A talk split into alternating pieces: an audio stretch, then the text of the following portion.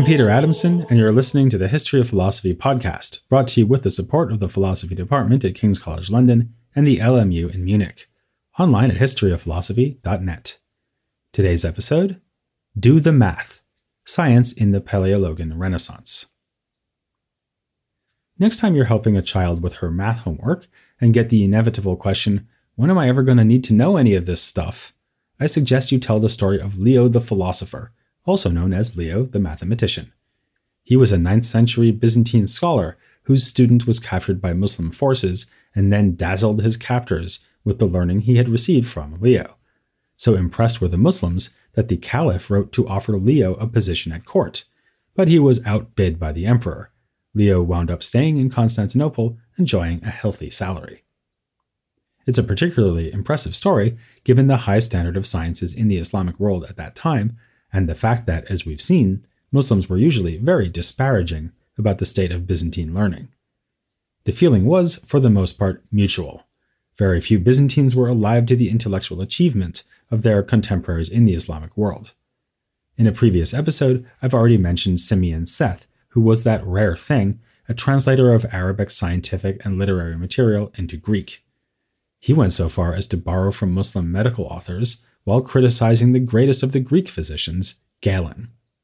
Simeon translated works by the 9th century Persian philosopher and doctor Ar-Razi, who had had the temerity to assemble a list of errors in Galenic works, which he candidly titled Doubts About Galen. Simeon followed suit, mentioning places where Galen seemed to contradict himself and preferring the authority of Aristotle. More generally, the Byzantines carried on the tradition of Greek medicine, though it seems they did less to improve on Galen's medicine than their counterparts in the Islamic world. Like the Muslims, they did have hospitals, pharmacists, and surgeons. We even hear of an operation to separate conjoined twins, which was a partial success in that one twin survived it and lived on for a few more days. A more profound engagement with science from the Islamic world can be found with the disciplines of astronomy and astrology. Simeon Seth is again relevant here, he is mentioned in Anna Komnena's Alexiad as one of the numerous astrologers present at her father's court. Already in the 11th century, we see astronomical calculations being done on the basis of Arabic materials, but the most remarkable such case comes later with George Choniades. He studied in the Persian city of Tabriz in the late 13th century and translated astronomical works from Persian into Greek. There was sufficient enthusiasm for this sort of material that in the following century, a theologian was moved to condemn it, and one emperor banned the prediction of eclipses because they were thought to be omens of political upheaval. This made for quite a change from the days of an earlier emperor, Manuel I Komnenos, whose embrace of astrology was heavily criticized by later authors. He even wrote a treatise in defense of the discipline, insisting that astrology should not be confused with the sinful practice of magic. It's significant that when Anna mentions Simeon Seth and his intellectual interests, she calls him a mathematikos. That may seem a strange way to refer to an astrologer, but in a Byzantine context it made perfect sense. Like the Latin Christians with their quadrivium, the Greeks recognized four mathematical sciences, namely arithmetic, geometry, spherics or astronomy, and harmonics or the study of music. The pursuit of these sciences might be used as a rough indicator of whether Byzantine society was flourishing in any given period, something else you might mention to your homework shy kids. If this distracts them into a discussion of Byzantine history, there's nothing wrong with that. This peculiar type of mathematical measure would suggest that Byzantium in the 13th and 14th centuries was doing rather well. That may sound surprising given the radically reduced territory of the empire in this late period and the cataclysmic sack of Constantinople by the Crusaders in 1204. But after that disaster, there was some scientific activity around the court in exile at Nicaea, and once the capital was retaken from the Latins in the year 1261, we find a remarkable resurgence of scholarship over several generations under the Paleologan dynasty. The scholars in question thought of themselves as reviving disciplines that had been ignored for generations, and modern day scholars have agreed, to the point that they speak of a Paleologan Renaissance. You may feel you've heard this before. It seems that the learned men of Constantinople were constantly congratulating themselves for a revival of learning, and just recently we were speaking of a Syriac Renaissance. But to quote Börje Bydén, who has done fundamental studies of the scientific output of this period, even though in Byzantium Renaissance is a hackneyed idea, it normally contains a germ of truth. Scholars of the time complain of difficulty finding books and teachers, and though that may be in part an attempt to claim originality for themselves, it's clear that the waning political fortunes of the empire really did lead to poor conditions for intellectual activity in previous generations. The good news is that this is the last Renaissance I'll be mentioning before I get to the real thing. In fact, you could say that in a sense, we have now finally arrived at the real thing. We'll be seeing in numerous episodes to come that the work of late Byzantine scholars anticipated and contributed directly to the blossoming of humanism in Renaissance Italy. That's most obvious with figures like Gemistos Plethon, who actually traveled to Italy in the 15th century, but it applies already to authors of the Nicene and Paleologan periods who engaged in many of the activities characteristic of Italian humanism, editing Greek texts, writing commentaries, and of course mastering a wide range of disciplines as befits true Renaissance men. Consider Nicephorus Blemmydes, who actually survived the sack of Constantinople as a child and was trained at Prusa and Nicaea. Though he was offered a post at the Nicaean court, Blemmydes decided instead to join the church, where he rose to a high rank. He was tutor to Theodore II Lascaris, whom you might remember from our look at Byzantine political philosophy. Blemmydes has even been given credit for inspiring Lascaris to try to become a kind of philosopher emperor. In an account of his own life, Blemmydes tells us of traveling extensively as he tried to track down manuscripts. He saw precious books at the monastery of Mount Athos that could not be found elsewhere. Among his own works are an introductory epitome on logic and natural philosophy. It draws on Aristotle, of course, but also commentaries by figures like the late ancient Platonist Simplicius. Alongside Theodore Lascaris, Another of Blemmydes' students was George Acropolites, who brings us back to Constantinople. He was the first head of an imperial school re established at the capital under the Paleologan emperor Michael VIII. He features in an incident that has been taken as emblematic of the way that these scholars were restoring science after an age of ignorance. While still at the court of Nicaea, Acropolites was asked to explain why eclipses happen and gave a correct answer that he had learned from Blemmydes. This was greeted with mockery by another scholar who was present and by the empress herself. Another author of the time was Kinder, praising Acropolites as the equal of Aristotle in logic and natural philosophy and of Plato in theology and Attic Greek. Perhaps he was their equal as a teacher, too, because one of his students was among the most outstanding of these men we might call Byzantine humanists. This was Maximus Planudes, who was highly placed under Andronicus II. We still have a letter he wrote to this emperor and speeches he gave at court. Planudes copied and edited Greek works on an impressive range of subjects, from Plato's Dialogues to Plutarch's Moralia, from Ptolemy's treatise on geography to the Arithmetic of Diophantus, on which he also wrote a commentary. He even copied from Marcus Aurelius's Meditations. Actually, I just said that these Byzantine humanists were men, but we know that at least one woman shared Planudes' scholarly interests. Theodora, the emperor's niece, also collected books and wrote to him asking that he correct her copy of a work on harmonics.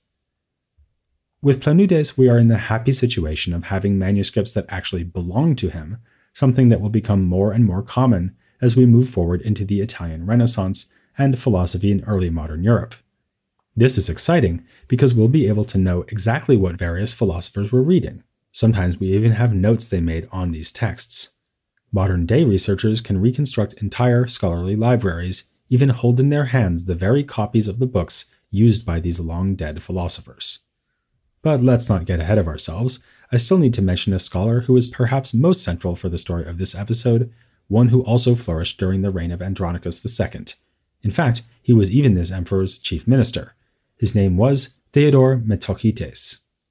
Like Blemmydes, he wrote epitomes or paraphrases of works by Aristotle, for this purpose drawing on earlier commentators like Michael of Ephesus. But Metochites was not by any means a slavish follower of Aristotle.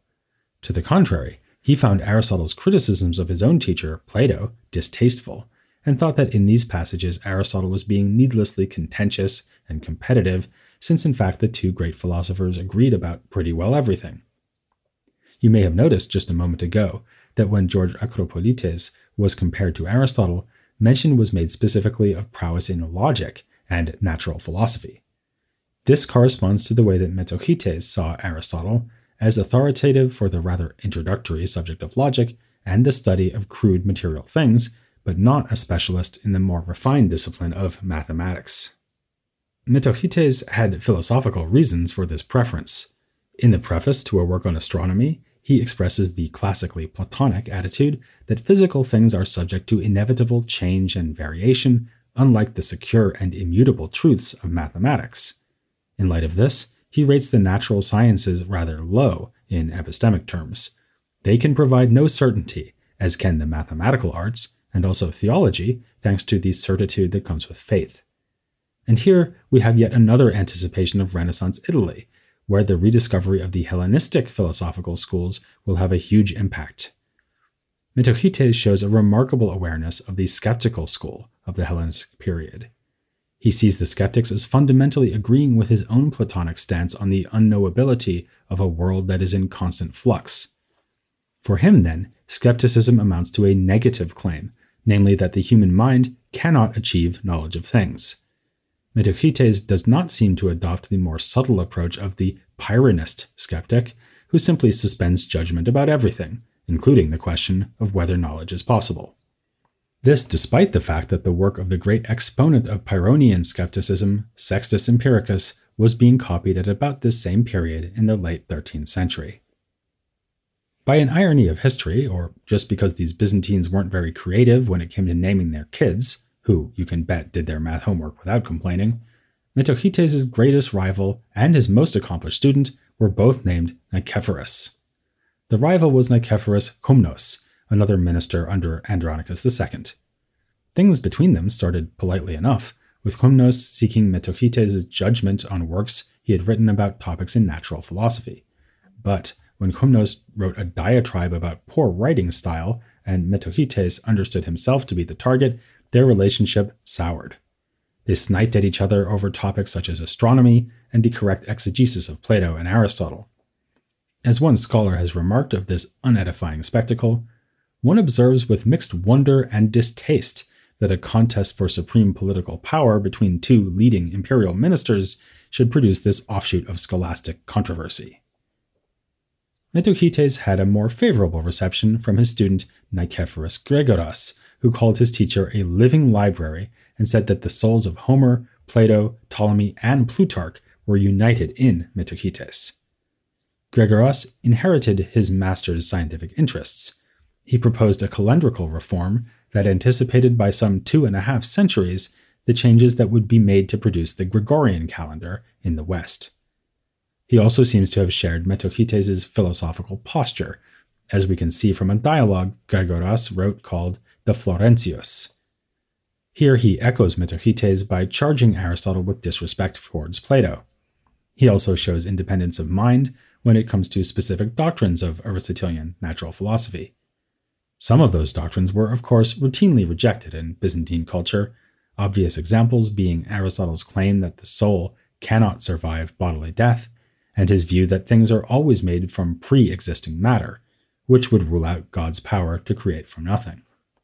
But Gregoras and other Paleologan thinkers also make such un Aristotelian moves as accepting the existence of void, both outside and inside the cosmos, rejecting Aristotle's account of how vision works, and denying that the heavens are made of a fifth element distinct from those we find in the earthly realm. The nature of the elements was in fact much debated at this time. One point of contention was Nikephoros Komnenos' surprising claim that Air is wetter, or more moist, than water. His namesake, Nicephorus Gregoras, thought that Komnenos was, if you'll pardon the expression, all wet.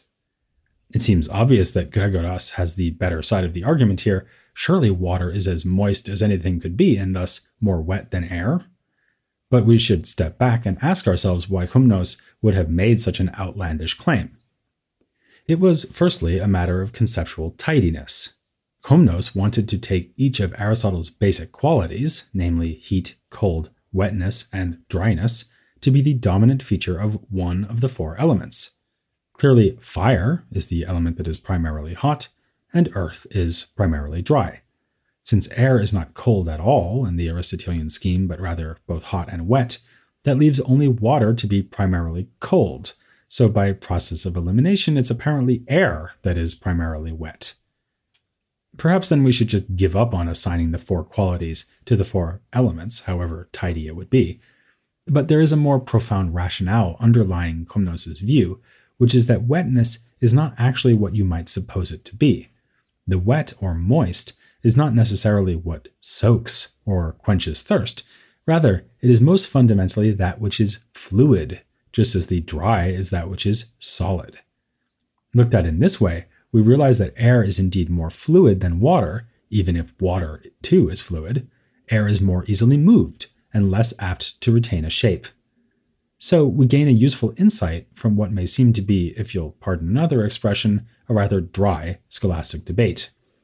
It calls our attention to the fact that Aristotelian elemental theory is more like modern chemistry than you might suppose. The qualities and elements it invoked were not just the everyday things we experience, like clods of earth, flickering flames, or the sopping wetness of a sponge. They were instead theoretical postulates that underlie and explain such phenomena. You will never encounter pure fire or pure earth, only bodies that are mixed out of pure elements, and the properties those pure elements possess may, as Komnenos realized, be defined in quite abstract terms. If this debate shows how intricately the Palaiologan scholars engaged with Aristotelian natural philosophy, their devotion to the mathematical sciences shows them adopting a fundamentally Platonic outlook. Plato had, after all, said in more than one dialogue that astronomy or mathematics is a step towards higher philosophy, one that must be studied and mastered before attaining true wisdom.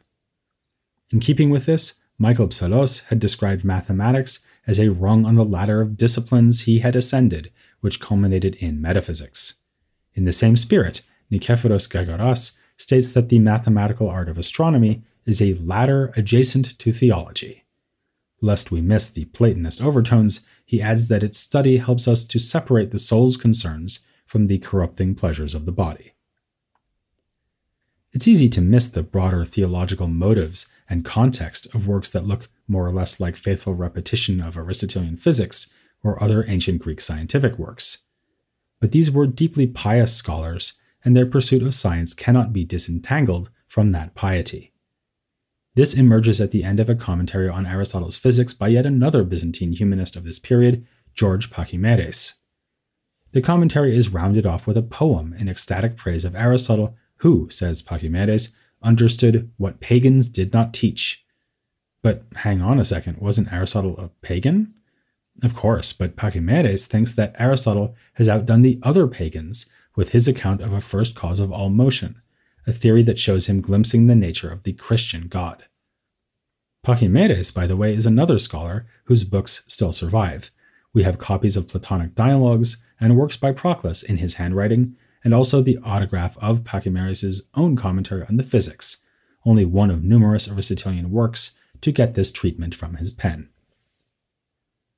With their revival of philosophy and science, the Nicene and Palaiologan authors show us the remarkable endurance of Byzantine intellectual culture and the fortune of their own works confirms the same point.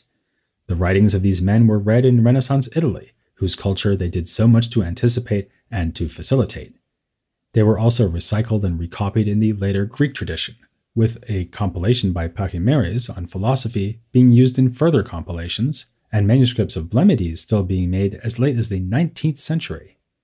But we're not ready to look ahead that far just yet. More immediately, we need to consider a dispute in which theological concerns were far more evident. A famous set piece of late Byzantine culture involved one of the figures we've just met, namely Nikephoros Gregoras. But its main character, and Gregoras's main opponent, was a dominant personality of the time, and indeed of the whole history of Byzantine theology. At stake was nothing less than the capacity of the human mind to understand God. Join me next time to achieve something slightly less daunting than that, but still worthwhile an understanding of Gregory Palamas and the hesychast controversy here on The History of Philosophy without any gaps. Oh.